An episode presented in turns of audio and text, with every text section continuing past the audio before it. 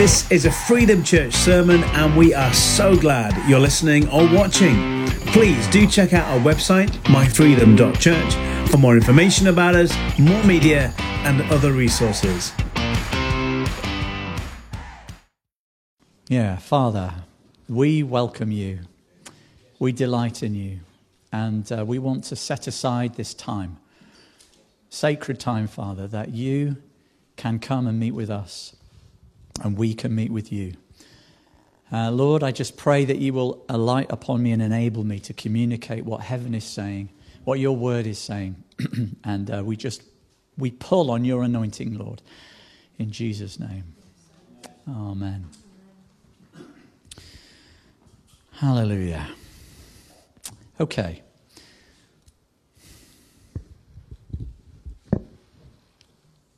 So, recap last week.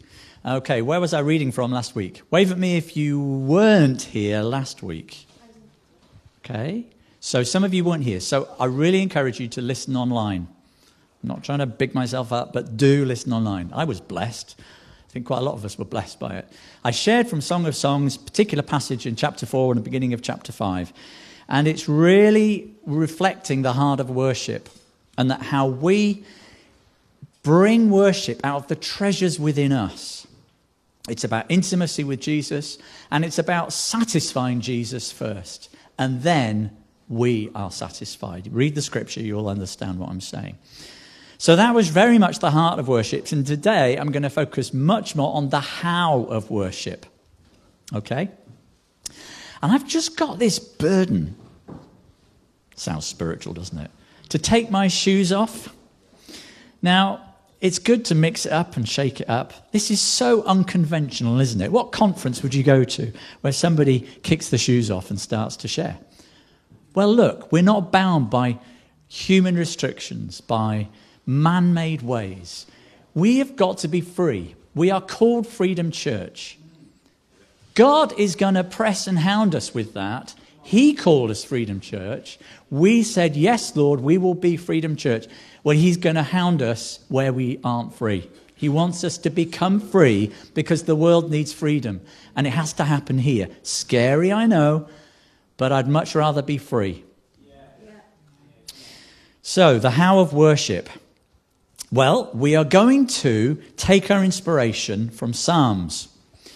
Um, now, does everybody know what Psalms is? Shout at me if you don't know what the Psalms are. It's all quiet. That's good. Well, I hope you are. Well, the Psalms are one hundred fifty Jewish songs in the Old Testament. It's the Jewish hymn book. Well, we've kind of um, taken it on board as well. And if you didn't know already, Psalms is a book of emotions, a book of the heart, a book of human experience. And in there, we will get insight as to the how of worship. It's right in the center of your Bible. The very heart of your Bible. Psalm one hundred eighteen is the very middle of the Bible. And it's preceded by the shortest psalm and followed by the longest psalm. It's bang in the middle. It's amazing, isn't it? God's design. And that was actually... man put in the chapters, but it's amazing how that was even overshadowed by God to an extent. I mean, it does fall down sometimes. But hey, I like things like that.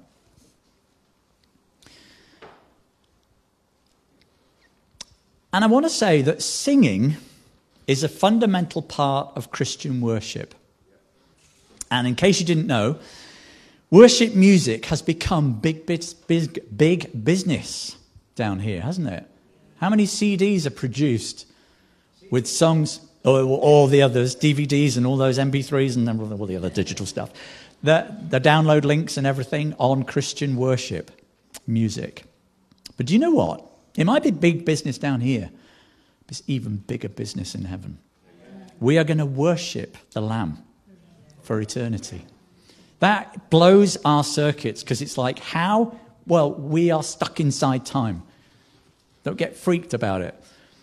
And you're not going to s- sit on a cloud and pluck your harp Heaven is in a most amazing place. If you think there's a lot of stuff and activity in this earthly realm, heaven much more. It's more real than our experience here. There's activity and creativity and amazing stuff. You will not be disappointed, I assure you. But worship will be the center of it. So how about getting prepared now and learning, how do we worship the King of Kings? But all of this, it's more than just singing, isn't it? It's more than just singing songs. Did you know that there are around about one hundred seventy references to the word praise, praises, and praising throughout the Psalms? And praise means to express warm approval or admi- admiration of someone or something. Okay? Express one's respect and gratitude towards such as a deity, especially in song. Okay? Now, this is a dictionary definition, okay? What about worship? Okay.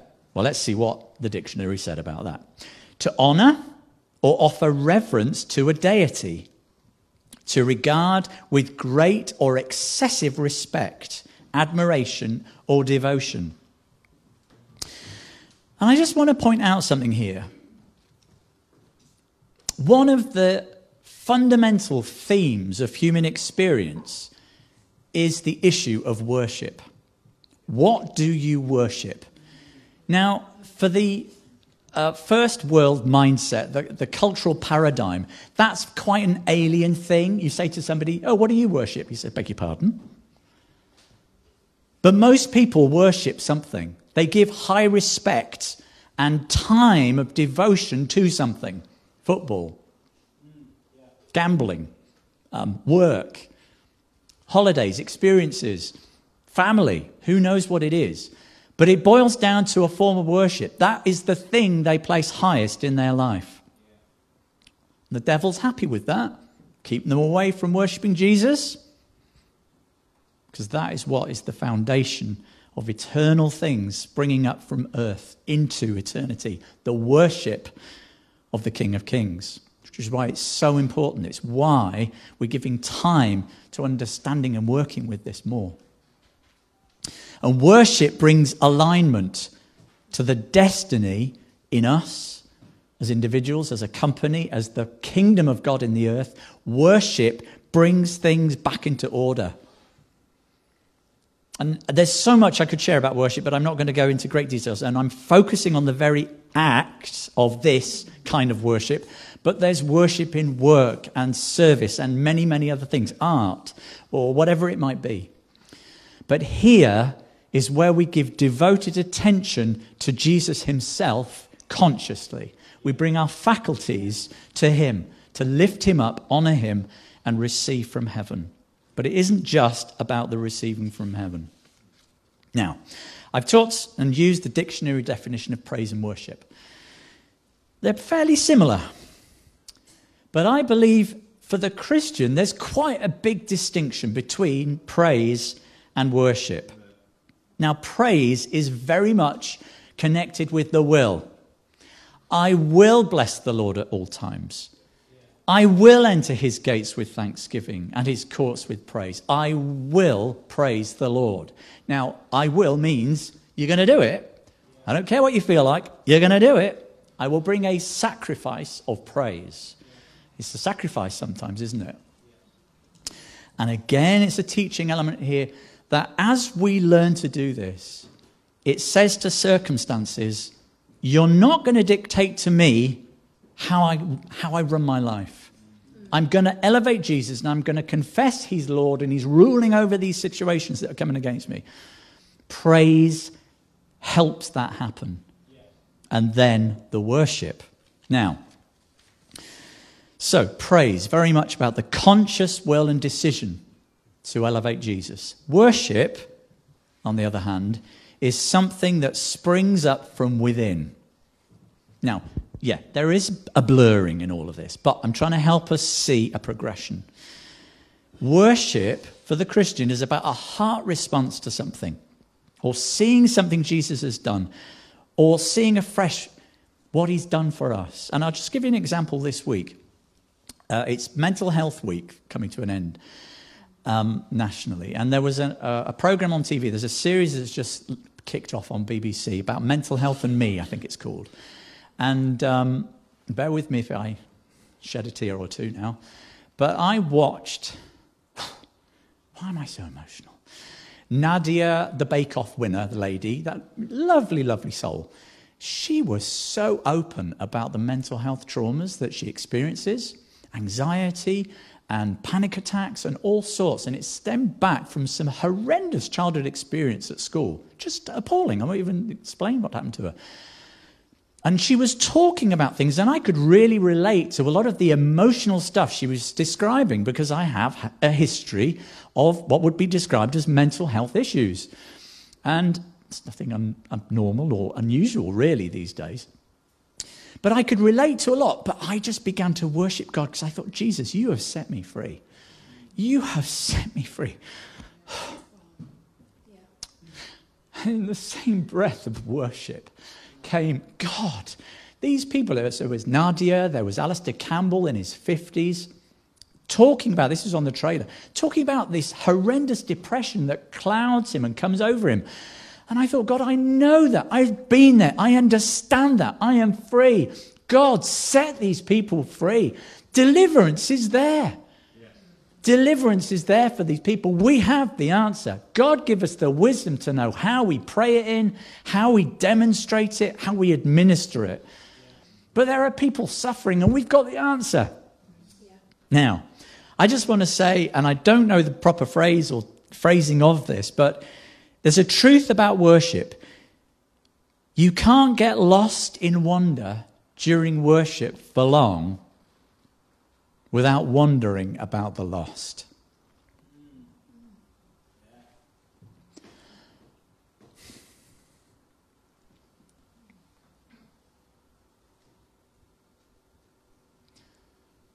Jesus' passion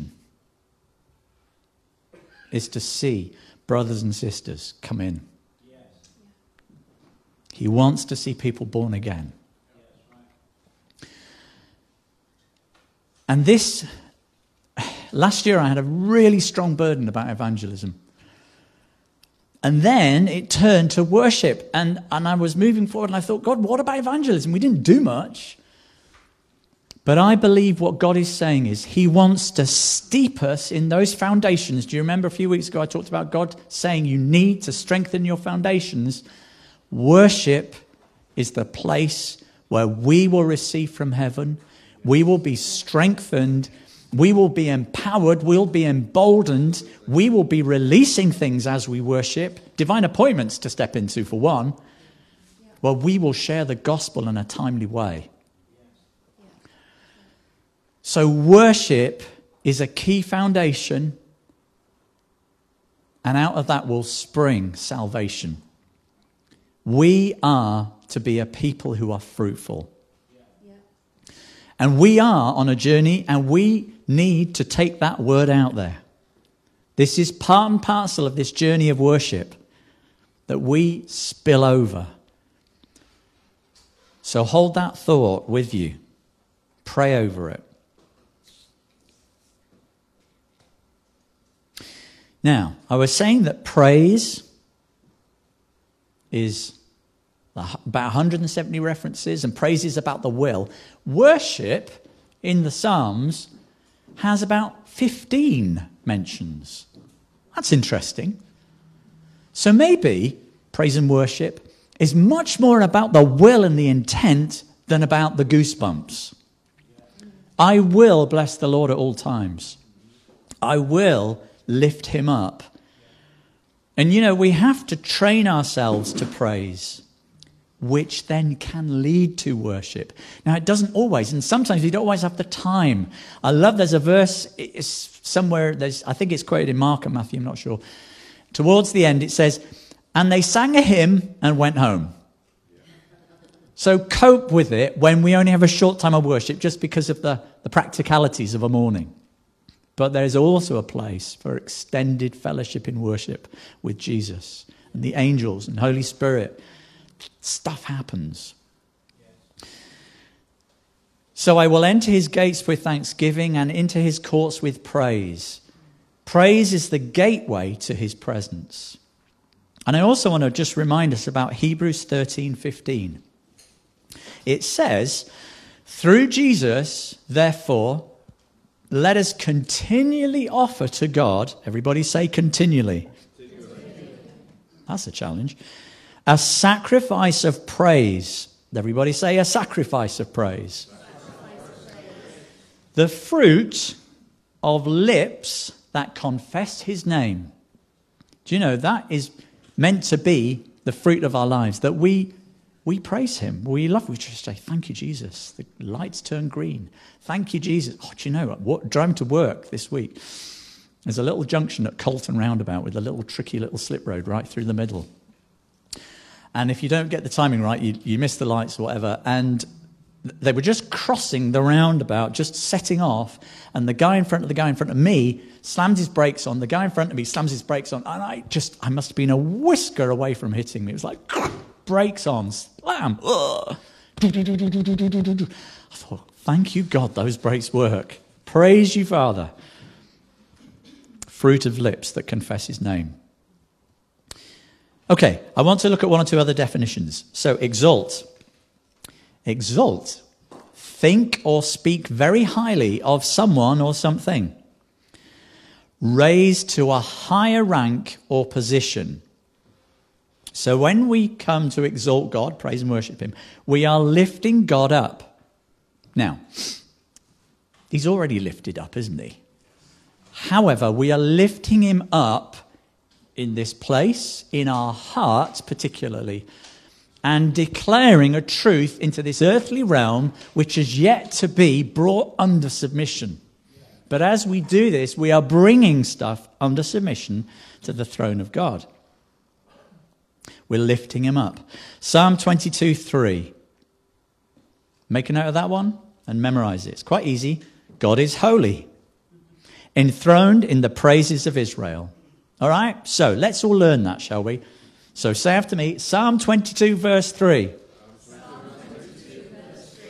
God is holy, God is holy. Enthroned in the praises of Israel. Praises of Israel. Okay, that was a revision. Over to you. God is holy, enthroned in the praises of Israel. Okay, so half of you need to come back after school and we'll practice in detention. Okay, no, no, not bad. You'll remember that. You remember the heart of it. God is enthroned in the praises of Israel. Hey, when we praise, heaven takes note.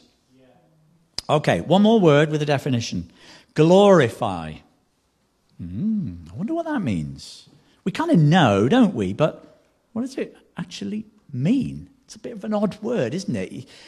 You don't use it very much unless people say, oh, they're glorifying violence or whatever. But it means to praise and worship. Oh, it's quite simple. But also, it says here, to acknowledge and reveal the majesty and splendor of God by one's actions.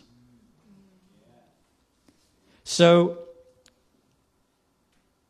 I want us to explore the whole aspect of by our actions. Everybody say, by our actions. By our actions. Okay, so this is, remember, the how of worship. We talked about the heart of worship, but there is a demonstration. Okay? And I'm going to touch on some of the things which are in the Word. It's here. So don't come at me and say, whoa, whoa. So the first one, you all need to wave at me. Can you all wave at me? Okay, that's not in the Bible, that's fine. But what was at the end of your arm? A hand. Right, so the first word is clap. Okay? Psalm forty-seven one says, clap your hands, all you nations. Um, I wonder if that means all the nations. Hmm, okay. Psalm ninety-eight verse eight says, let the rivers clap their hands. Ooh, yeah. I think there's a message here about inclusivity. It's a big word. I think God's saying, I expect applause. So if the rivers are going to clap their hands, how much more should we? If the nations are going to be clapping their hands, how much more should we? God warrants it, doesn't he? Okay. So the next word I want to look at is bow down, or korah.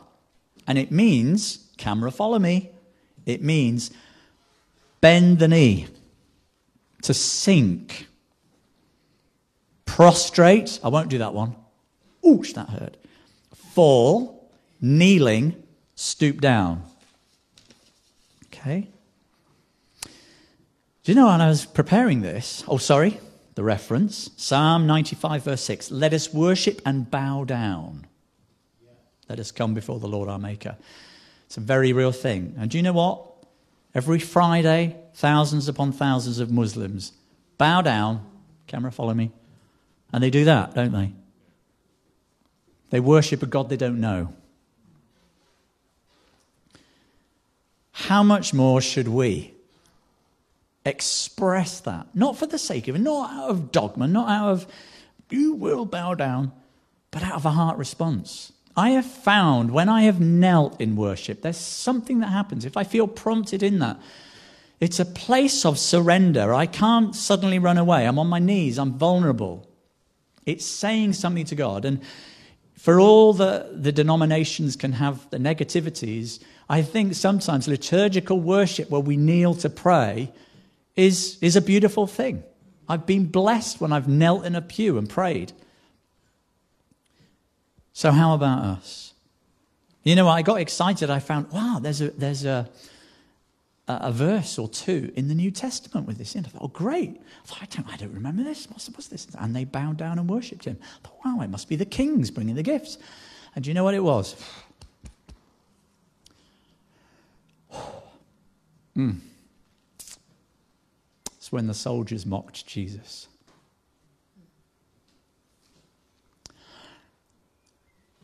They mocked him by kneeling down. How much more should we reverse that and say, Jesus, we, we kneel before you and we worship you in spirit and in truth. We worship you because you are the King of Kings. They mocked him. But we know the truth. Okay, another word. I like this one. Rizon, you'll like this one too. Shout aloud. Come on. There's only eight references, you might be relieved to hear. But this word is ronan, and it means to creak. I certainly know that when I bend.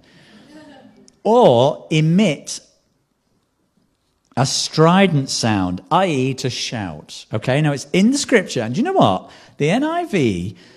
and I'm sure it's conservative American Christian translation. It says, shout aloud for joy. But I think it should be shout. I mean, no, sing aloud for joy. So it's sing aloud for joy. But it really, the word is, um, it says, they actually agree. It says in, in thirty-five twenty-seven, may those who delight in my vindication shout aloud for joy and gladness. But they translate it elsewhere as, sing aloud for joy. And actually, it's exactly the same word. So why do that? And in the old um, New American Standard Bible, the New King James, it says shout aloud. So a few examples. Psalm five eleven, but let all those rejoice who put their trust in you. Let them ever shout for joy because you defend them. thirty-two eleven, be glad in the Lord and rejoice and shout for joy. Psalm forty-seven, one and five. Clap your hands, all your nations, we've heard. Shout to God with cries of joy. Verse five, God has ascended amidst shouts of joy. one thirty-two, verses nine and sixteen. Let a priest be clothed with righteousness and let your saints shout for joy. I will clothe a priest with salvation and her saints shall shout aloud for joy. Shouting in the house or the tents of the righteous. Come on, there's a... A victory shout, it talks about. And there's a place for that in our worship. And you don't want somebody just shouting all the morning. But there is a place for us to express something. And you know, when um, I go into schools a lot, and when I hear a teacher shout, it still still makes me... and I feel like... Don't, You know, I often go to a classroom and sometimes the teachers have to raise the voice to the kids, and it still does something. There is something powerful when we shout in the invisible realm and what goes on in darkness. They hear a victory shout. Whoa, hang on, the demons are trembling. Well, what's going on? What they're going to do next? There is power when we shout. Okay, so the last word I want us to look at is the word. I wonder if anybody's going to guess what it might be. Dance. It is the word dance. Now, it's not dance, okay? I don't really know how to dance. Sorry, camera.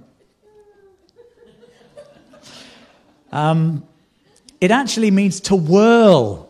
Just get crazy about this. You know, um, anybody heard of the whirling dervishes? I mean, it's a bit of a negative thing, but they just whirl about madly and probably go into some sort of demonic trance. Well, Jesus wants us to get absolutely high on Holy Spirit and just have a ball. And yeah, you've probably seen me do that. The reason is you tap into something. It breaks stuff off you when you dance. Um, so, yes. That is dancing. So Psalm one forty-nine, we're going to look at that one and read a few verses because I want it to uh, prompt us. Right. Shout if you found it.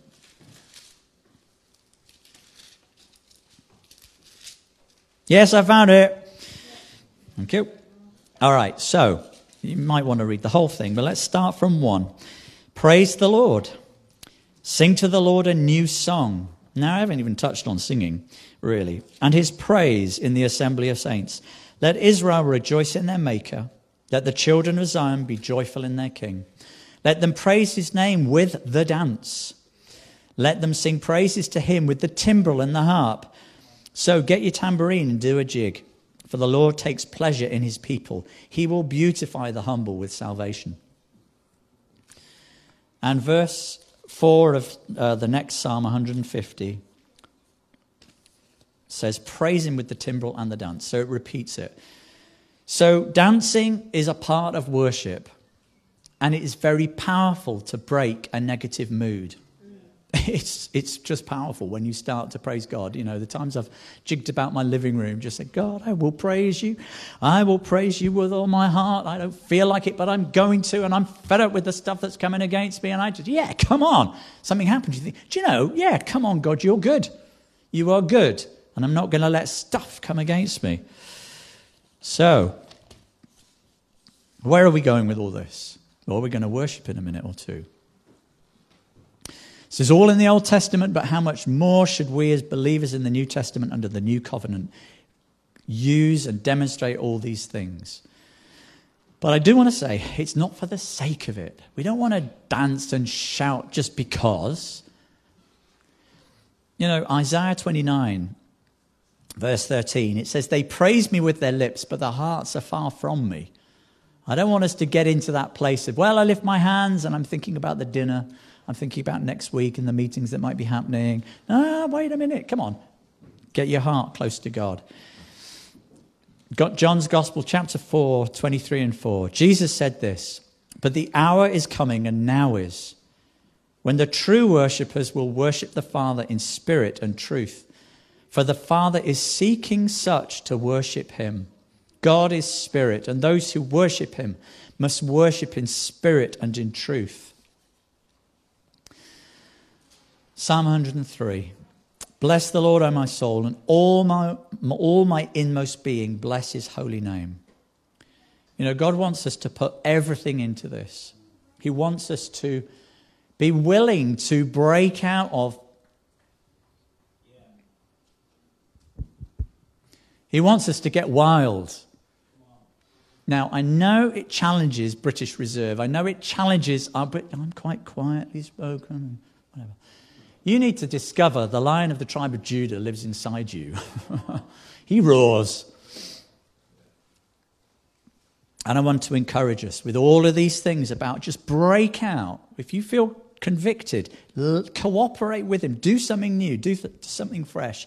Deuteronomy six, verse five, I think that says. Love the Lord thy God with all thy soul, with all thy mind, and with all thy strength. You know, you go to a football match, if you're into football, you get excited.